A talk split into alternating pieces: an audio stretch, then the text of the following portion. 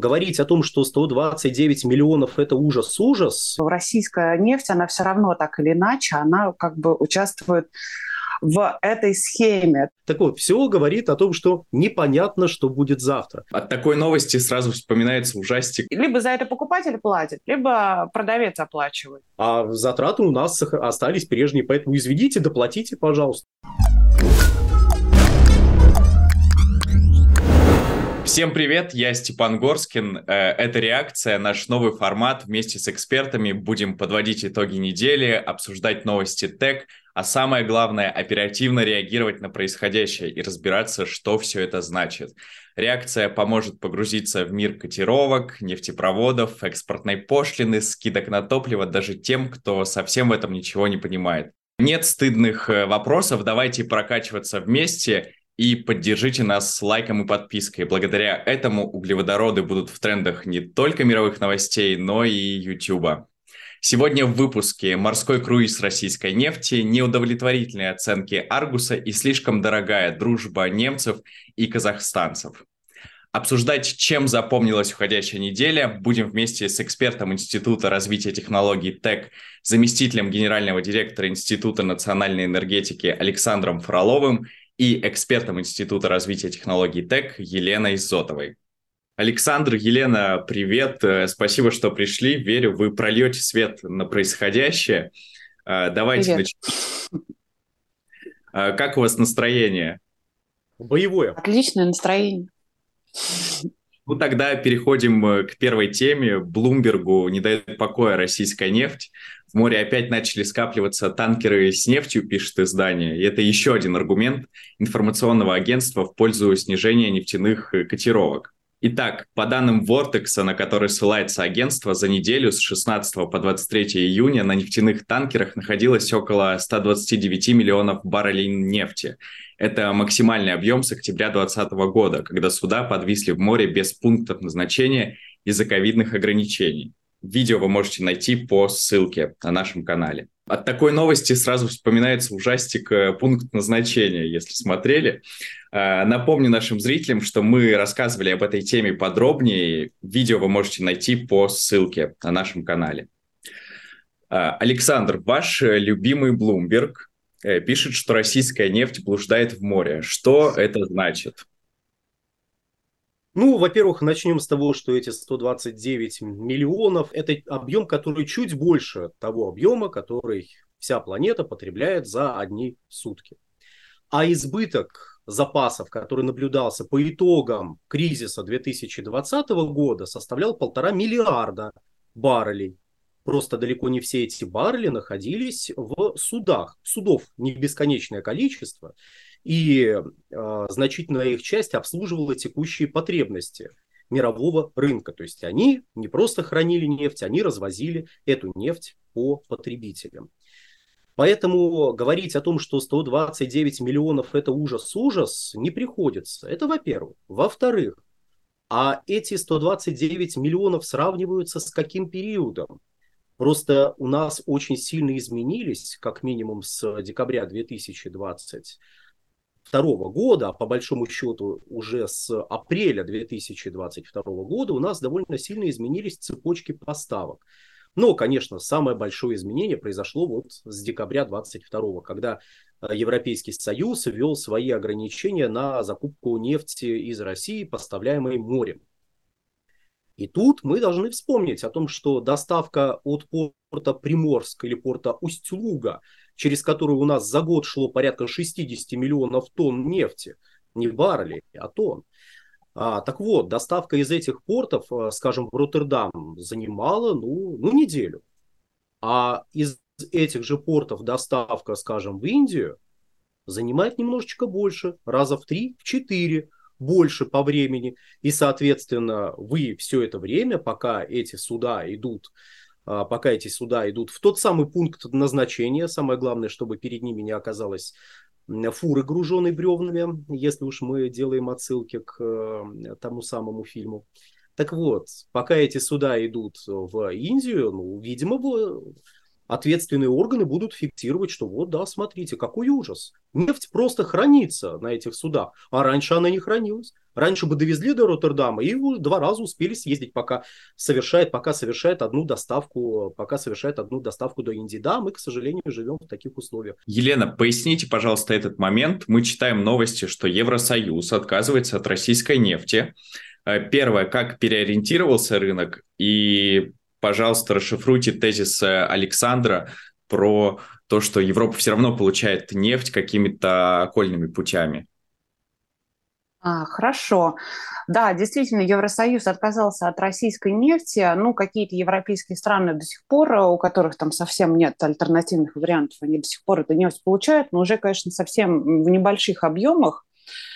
И э, Россия была вынуждена переориентировать свой поток экспортный с Европы на другие направления. То есть сейчас это в основном, там, это касается и нефти, и нефтепродуктов, это в основном Азия, Индия, Китай, это Латинская Америка, туда нефтепродукты даже идут, африканские страны, а, страны Ближнего Востока. И вот про окольные пути, которыми Евросоюз и, кстати, Штаты в том числе, они получают все равно так или иначе сырье российского происхождения. Дело в том, что многие страны, например, там Индия практикует вот это, Турция, а, Арабские Эмираты это практикуют, они покупают российскую нефть и российские нефтепродукты. Они покупают там, ну, вот, ну, там на продукт, наверное, будет проще. Они, у них есть определенный объем, который они перерабатывают.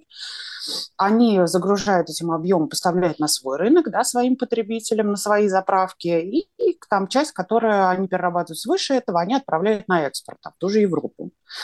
Сейчас, поскольку скидка довольно большая на российские нефтепродукты, они покупают нефтепродукты у России для своего рынка, отправляют российские нефтепродукты на свои заправки, а весь объем, который они перерабатывают, они отправляют в Европу и в, в Штаты. То есть получается, ну, по сути, как бы, да, а, российская нефть, она все равно так или иначе, она как бы участвует этой схеме. То есть поставки в Европу и в США – это либо нефтепродукты, сделанные из российской нефти, либо вот по этим схемам замещения да, э, поставки там, продуктов, произведенных в других странах, но они опять за счет того, что те страны покупают российские продукты. Александр, скажите, пожалуйста, как-то вот эти задержки отразятся на цене на топливо?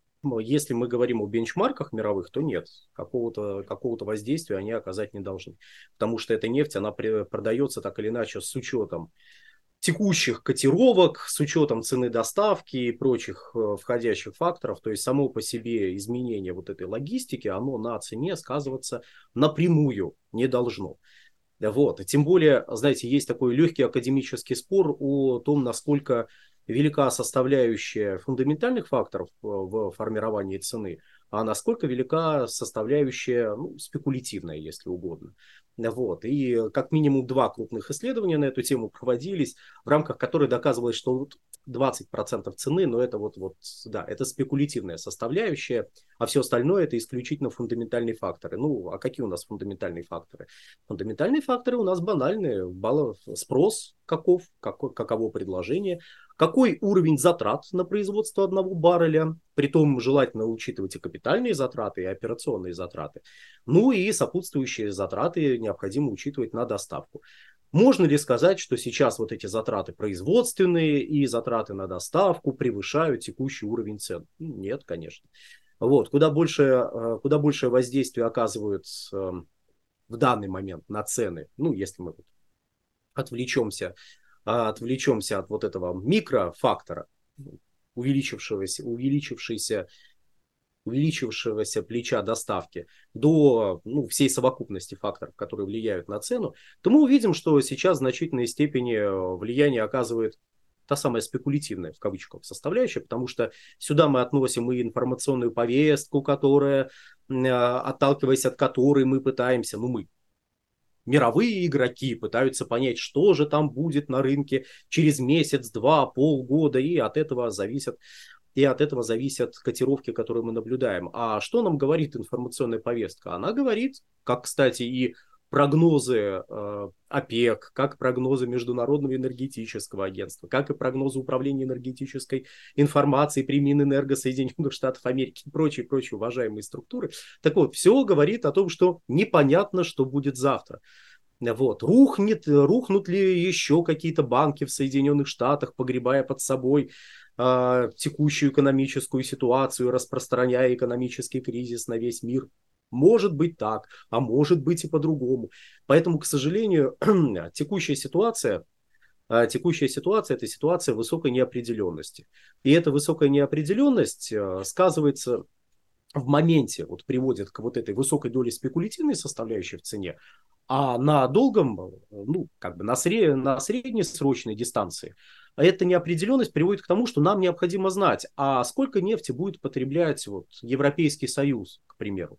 Это третий по величине потребитель нефти в мире. Ну, если мы берем не отдельные страны, а вот блоком Европейский Союз как таковой, после США и Китая. Вот Европейский Союз сейчас на третьем месте. А прогнозы по Европейскому Союзу ухудшаются. Притом прогнозы не абы кого, а ОПЕК. Вот. И предпосылок к тому, что ситуация в Европе резко улучшится, нету.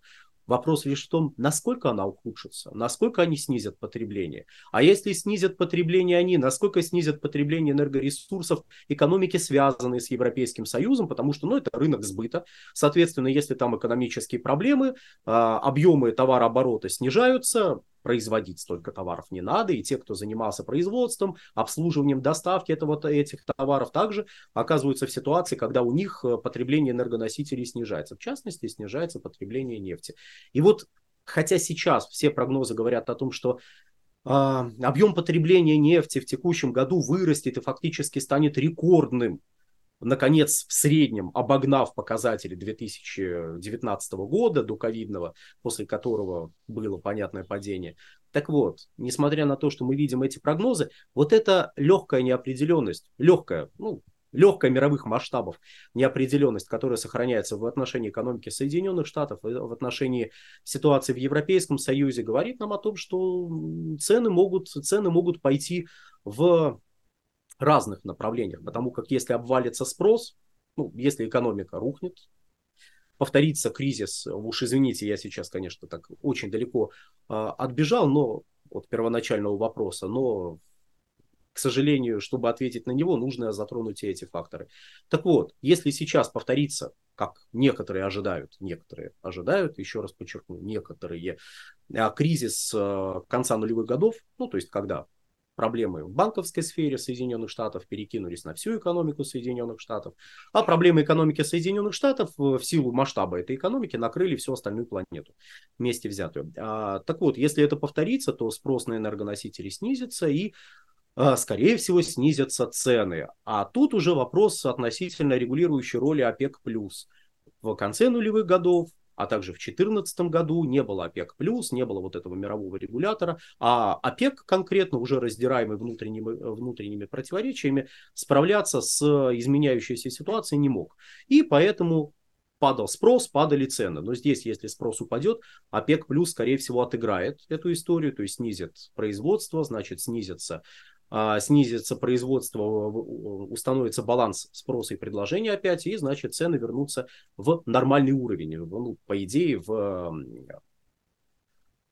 до грани верно, вернется в границы оптимального инвестиционного коридора, так называемого. Но, опять же, для ОПЕК той ситуации может быть ОПЕК+. Будет интересно несколько притушить избыточное производство в странах, которые не входят в ОПЕК+. Это тоже некоторый вопрос, который гипотетический вопрос о гипотетической ситуации, который может возникнуть. И вот на фоне этого всего фактор увеличившегося плеча подвоза нефти значительного воздействия оказать на цены не может. Мы сейчас, еще раз резюмируя, находимся в ситуации, когда не ясно, что будет со спросом и с предложением, а, что будет со спросом в первую очередь у крупнейших потребителей, у Соединенных Штатов и у Европейского Союза.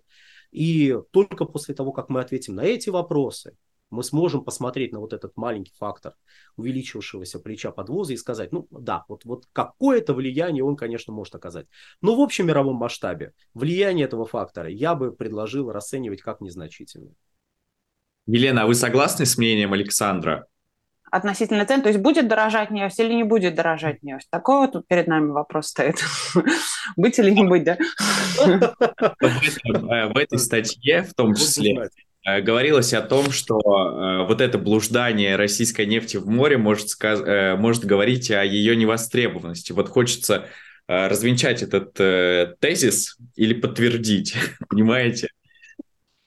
А, ну, на самом деле, я бы, э, ну вот что касается вот этой публикации Блумберга, там на самом деле, да, они действительно вот этот фактор, но они, как обычно, вот играют э, фактами, одно вот они вперед выводят, там, не говоря другого, из контекста вот вырывают какие-то вот эти как будто бы скопления, которые э, вот такие же, которые были вот, да, во времена ковида и все, всеобщих таких масштабных локдаунов, но это просто невозможно, потому что тогда корабли, как бы вот танкеры, да, они стояли вообще без пункта назначения, потому что просто резко из-за того, что вот эти локдауны везде включились, потребление упало, и упало оно непрогнозируемо. И это была такая патовая ситуация на рынке. Сейчас вообще такого нет, и сравнивать вот текущее положение дел с положением дел там ковидных времен, ну как бы вообще мне кажется, неразумно.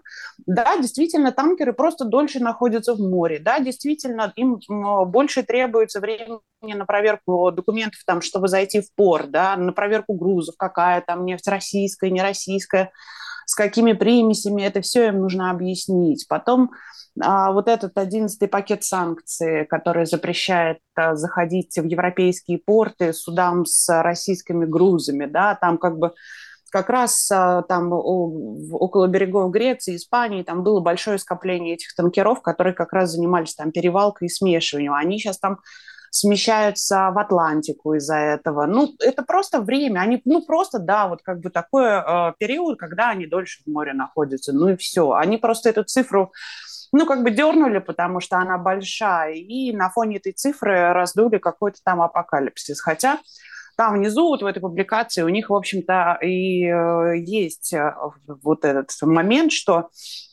все равно, ну, все равно объем нефти в целом вообще в море, он уменьшается, потому что уменьшается производство нефти. То есть это, ну, какая-то временная история, незначительная, это все рассосется, они все отправятся по портам назначения, и я не думаю, что это какое-то... Ну, я, ну, то есть я больше чем уверена, что это никакого влияния не окажет на цену.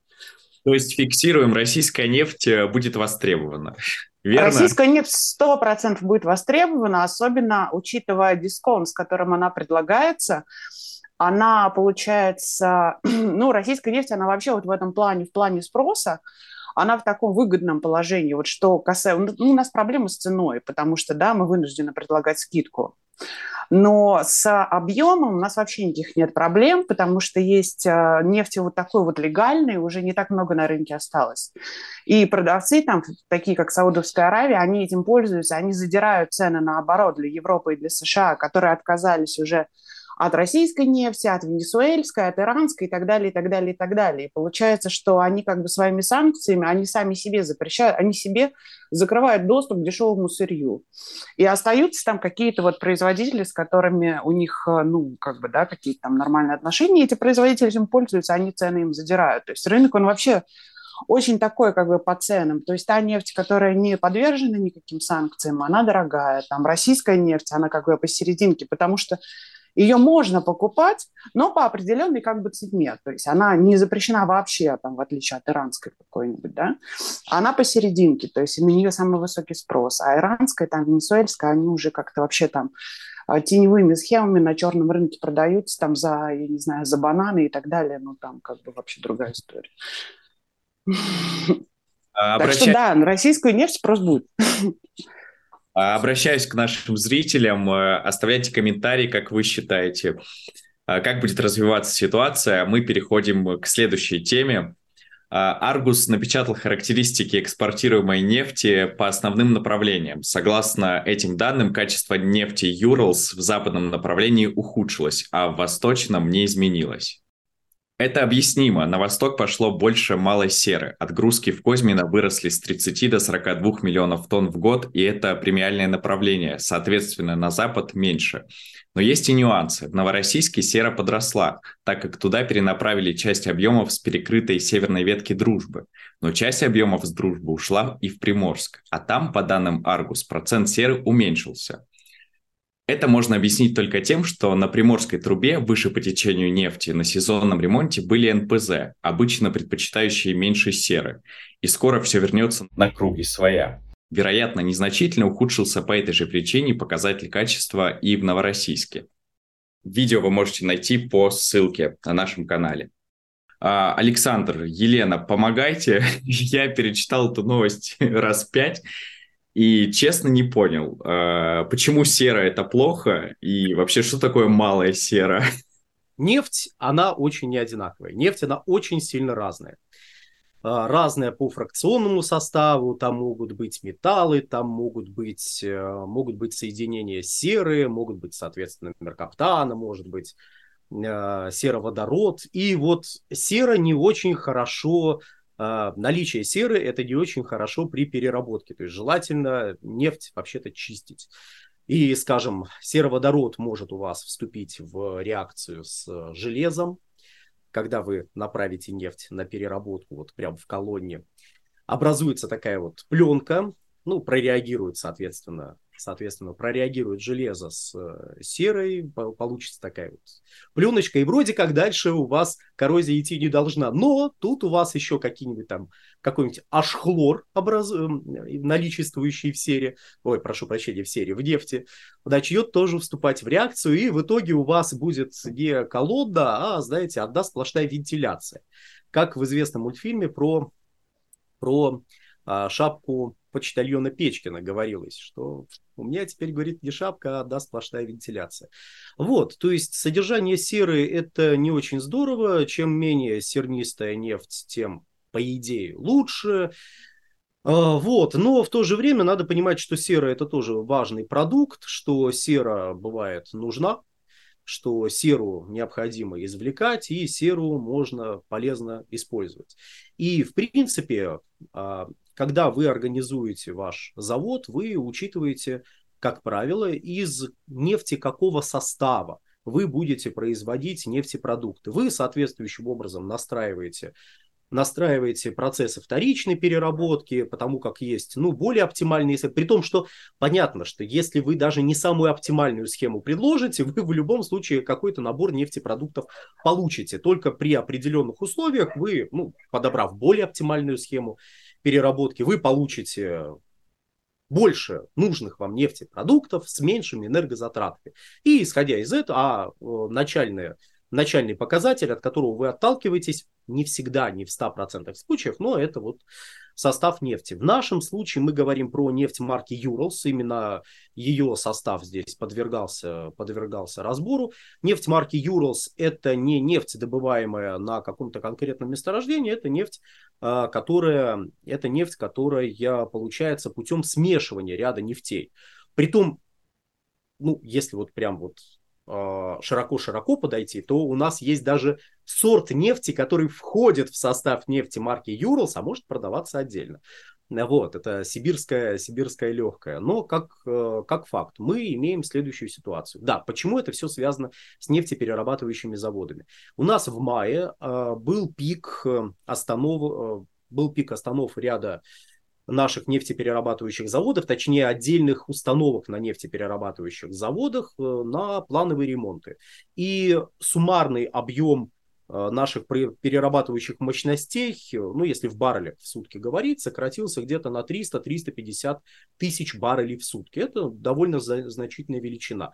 Но нефть-то мы при этом продолжали добывать. Нефть-то продолжала идти. И просто она пошла не нефть, не находя такого спроса на нефтеперерабатывающем заводе, направлялась дальше, направлялась дальше в чистом виде, подмешиваясь к другим нефтям, она попадала в эту самую смесь Юрлс, и мы получали разные, разное содержание серы. Тут, опять же, нужно понимать, что э, плавающий показатель серы это ну, не то, что прям вот нормально-нормально, но это обычное дело.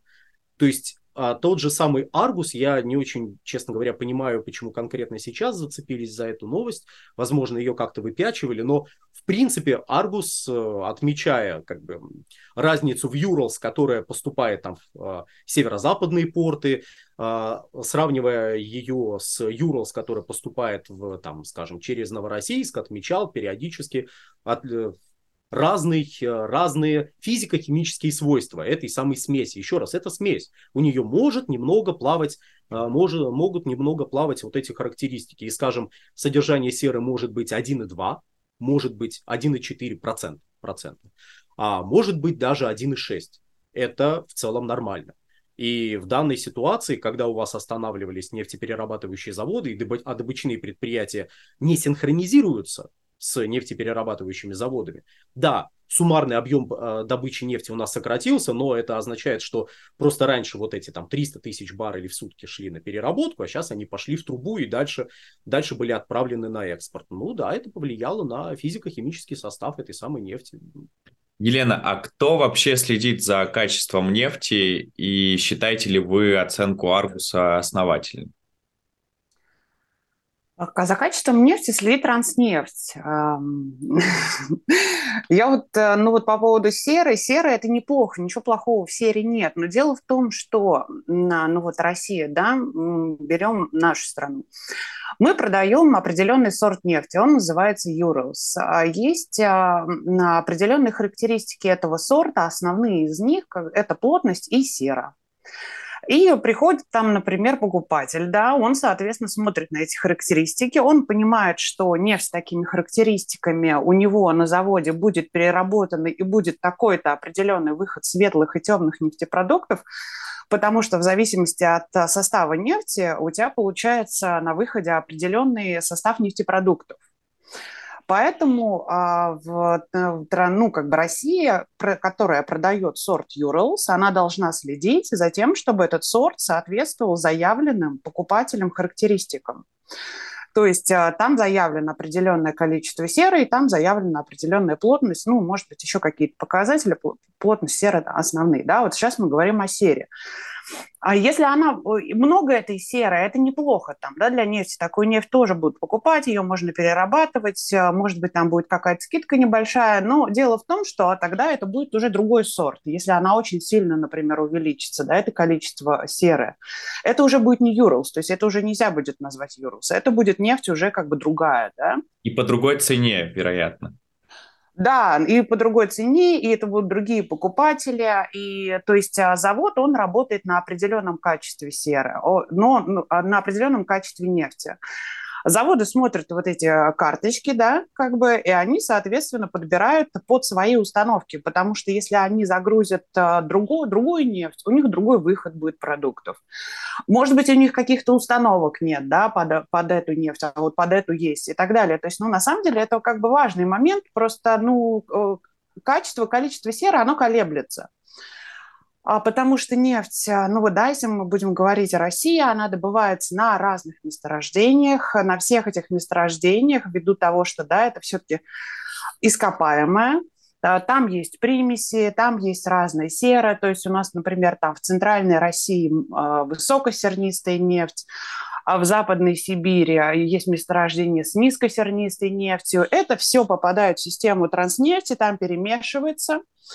И на выходе, где у нас порты, да, где, где отгружают а, транснефть из трубы, вот, да, вот уже непосредственно покупателям, на экспортных а, направлениях нефтепроводов, и а, транснефть должна гарантировать а, с определенное качество этой нефти. То есть это как бы достигается ну, неким балансом подмешивания. Вот на этом направлении мы берем столько-то процентов вот с этих месторождений, столько столько-то процентов вот с этих, например, месторождений и так далее, да, чтобы это соответствовало на выходе тому, что как бы заявлено покупателям.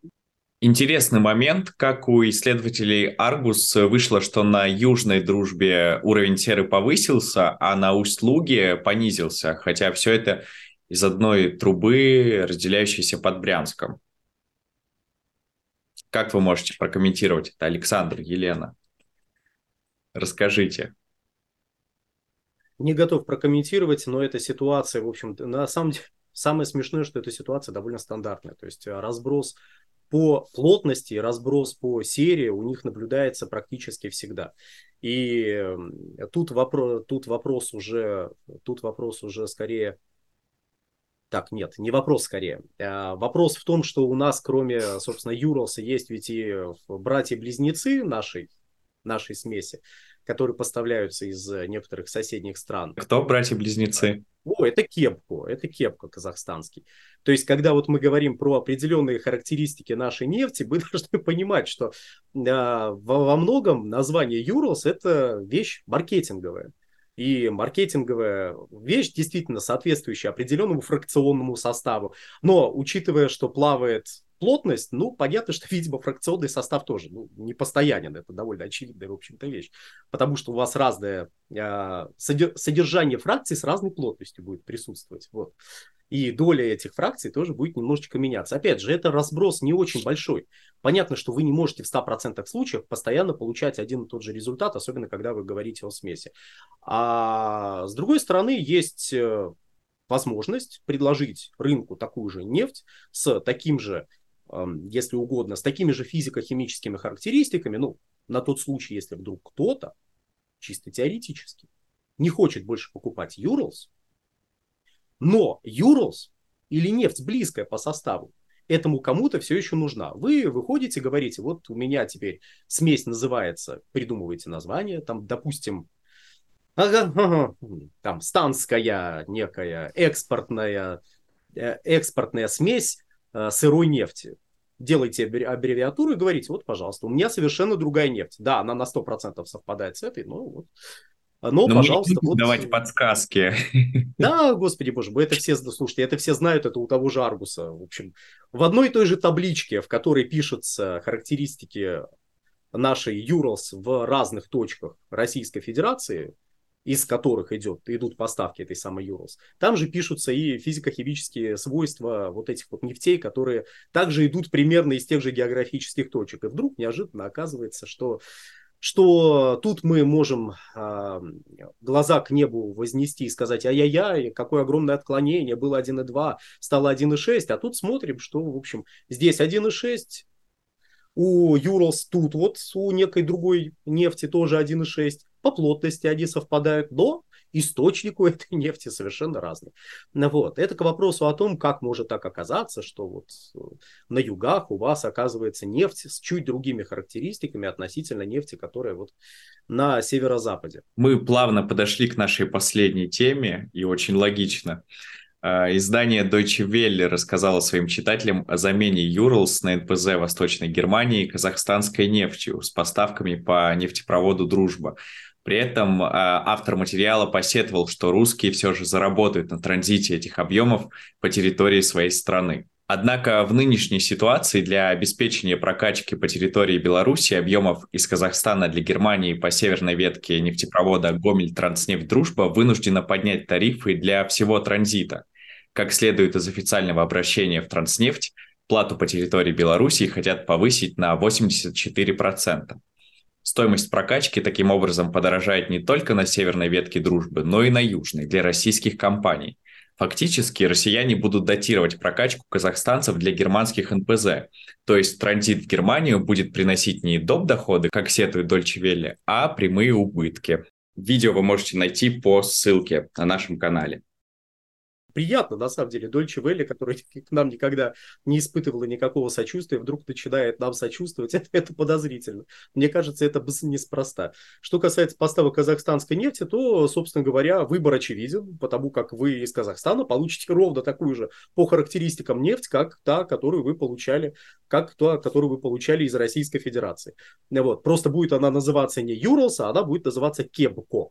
Вот. А что там внутри? Внутри будет то же самое. Другое дело, что пропускная способность между Казахстаном и системой, ну и системой, которая непосредственно прилегает к нефтепроводу «Дружба», если правильно помню, пересечение где-то в районе Самары, вот боюсь сейчас, иду по приборам, э, пересечение где-то в районе Самары, и техническая возможность прокачки из Казахстана в принципе ограничена где-то 5-6 миллионами тонн.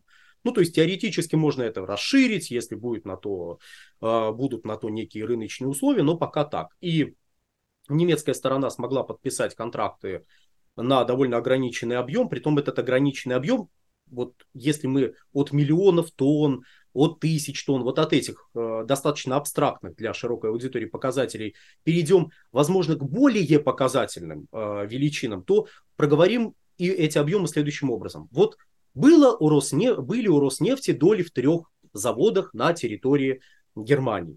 Первый завод, наиболее близкий к нам, это завод в городе Шветте. Мощность этого завода 11,6 миллионов тонн. То есть немецкая сторона подписала контракт с Казахстаном на одну десятую мощности этого завода. Вот. А если говорить о суммарных поставках из России в Германию, то они в прежние годы были, ну, там от 15 до 22 миллионов тонн.